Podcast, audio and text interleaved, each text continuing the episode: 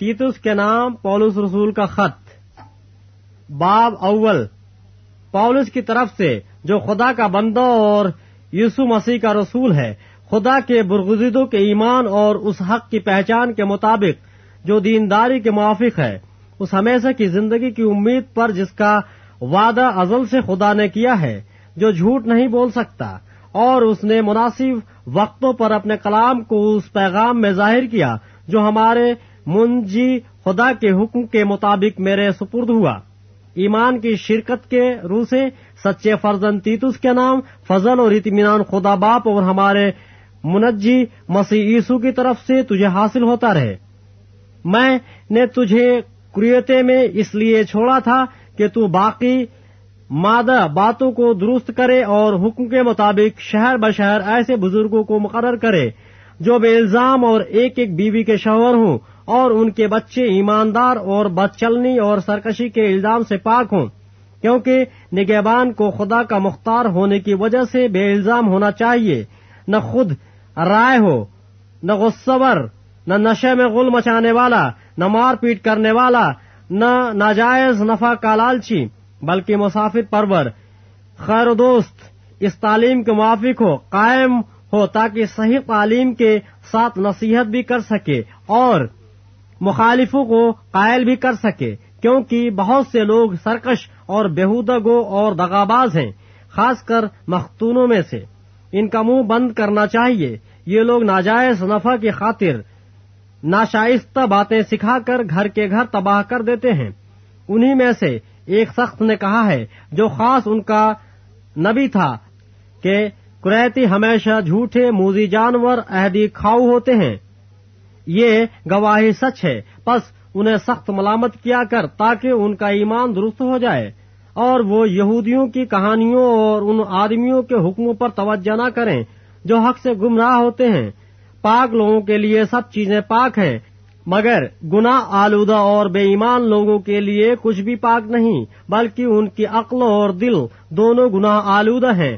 وہ خدا کی پہچان کا دعویٰ تو کرتے ہیں۔ مگر اپنے کاموں سے اس کا انکار کرتے ہیں، کیونکہ وہ مکرو اور نافرمان ہیں اور کسی نیک کام کے قابل نہیں۔ باب دوم، لیکن تو وہ باتیں بیان کر جو صحیح تعلیم کے مناسب ہیں یعنی یہ کہ بوڑھے مرد پرہیزگار، سنجیدہ اور متقی ہوں اور ان کا ایمان اور محبت اور صبر صحیح ہو۔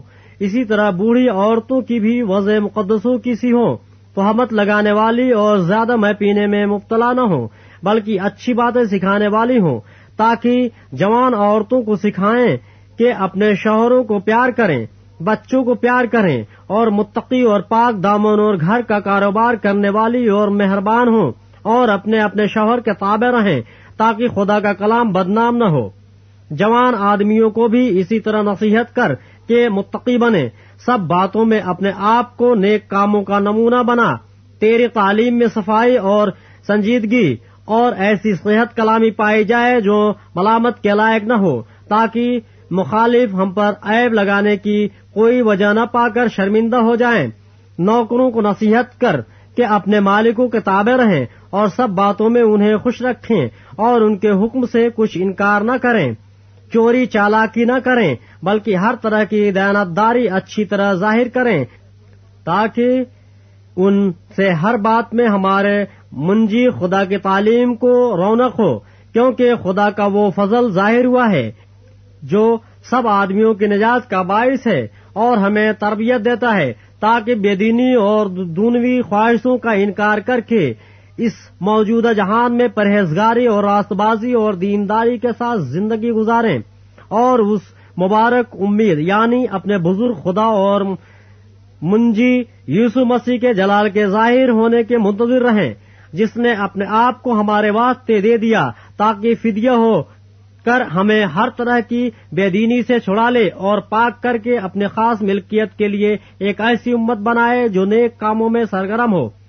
پورے اختیار کے ساتھ یہ باتیں کہہ اور نصیحت دے اور ملامت کر، کوئی تیری حقارت نہ کرنے پائے۔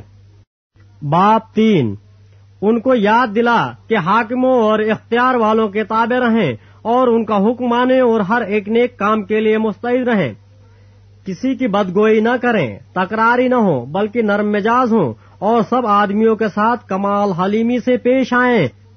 کیونکہ ہم بھی پہلے نادان، نافرمان، فریب کھانے والے اور رنگ برنگ کی خواہشوں اور عیش و عشرت کے بندے تھے اور بدخواہی اور حسد میں زندگی گزارتے تھے، نفرت کے لائق تھے اور آپس میں کینا رکھتے تھے۔ مگر جب ہمارے منجی خدا کی مہربانی اور انسان کے ساتھ اس کی الفت ظاہر ہوئی تو اس نے ہم کو نجات دی، مگر راست بازی کے کاموں کے سبب سے نہیں، جو ہم نے خود کیے، بلکہ اپنی رحمت کے مطابق نئی پیدائش کے غسل اور روح القدس کے ہمیں نیا بنانے کے وسیلے سے، جسے اس نے ہمارے منجی یسو مسیح کی معرفت ہم پر افراد سے نازل کیا۔